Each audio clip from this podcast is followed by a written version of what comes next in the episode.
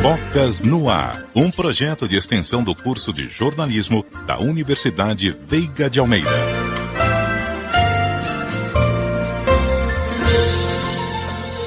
Em 2022, com o avanço da campanha de vacinação contra a Covid-19 e, consequentemente, com a imunização de grande parte da população brasileira, é esperado um aumento de 15%, de acordo com reportagem publicada no G1, do número de vendas para festas de fim de ano.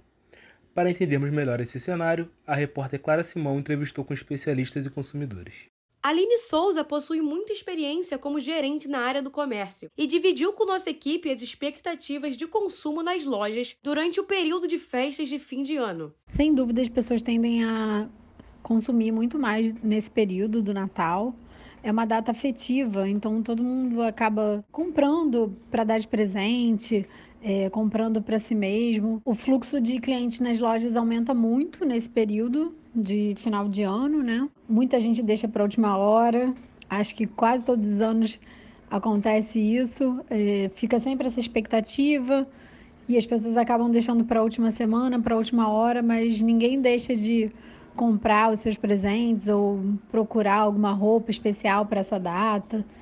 Enfim, é sem dúvida um momento em que o fluxo de clientes nas lojas, nos shoppings, aumenta muito. Nossa equipe também conversou com a mestre em economia Kátia Vargas, que compartilhou a importância das compras de final do ano para a movimentação da economia do país. Outro dia eu ouvi uma declaração do presidente da Confederação Nacional de Dirigentes Lojistas, que dizia que o Natal sozinho gera um faturamento equivalente a 3 meses normais do ano. Isso acontece muito porque, nessa época, as pessoas, de uma forma geral, ficam mais propensas aos gastos discricionários, ou seja, aqueles que não dependem das nossas necessidades, mas sim das nossas vontades, né?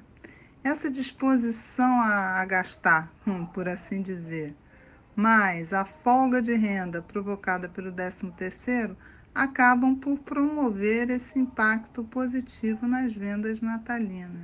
E quando eu me refiro a vendas, eu não estou falando apenas de presentes, mas geralmente no final do ano as pessoas querem ajeitar sua casa, trocar de carro, fazer compras para ceia. Então o Natal não movimenta apenas a faixa específica do mercado, como acontece em outras datas comemorativas, mas ele movimenta todas. A economista formada pela UFRJ também não deixou de compartilhar conosco a importância do comércio para a economia no Brasil. O comércio, juntamente com o segmento de serviços, faz parte do setor terciário da economia brasileira.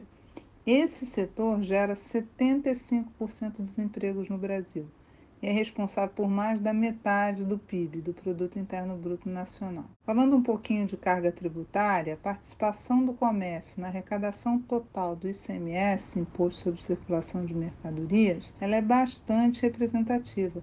E vale a pena ressaltar que o ICMS é a principal fonte de financiamento dos estados brasileiros. Nos últimos 10 anos, a arrecadação total do ICMS foi de aproximadamente 7% do PIB brasileiro. Então, o comércio ele é essencial para a economia. Se não se vende, não nem adianta produzir, né?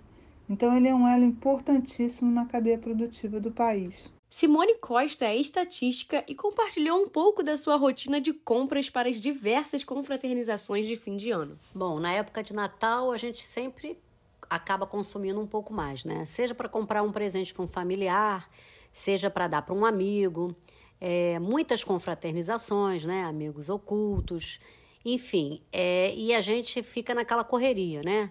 E sempre acaba esquecendo e voltando ao shopping, às lojas, e comprando, né? A advogada Andreia Viana nos contou que as compras online são verdadeiras simplificadoras de consumo e que na época do Natal e das festas, as compras aumentam ainda mais por conta de tamanha facilidade. Definitivamente é um facilitador do consumo e da geração de vendas.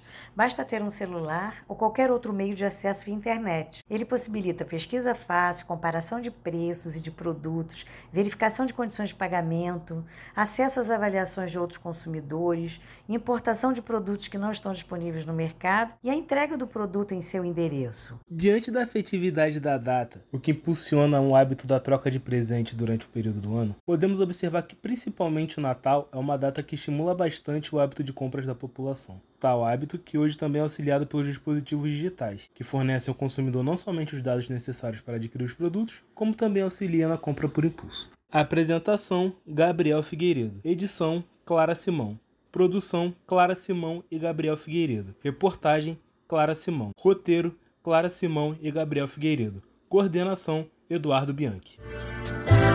Focas no ar, um projeto de extensão do curso de jornalismo da Universidade Veiga de Almeida.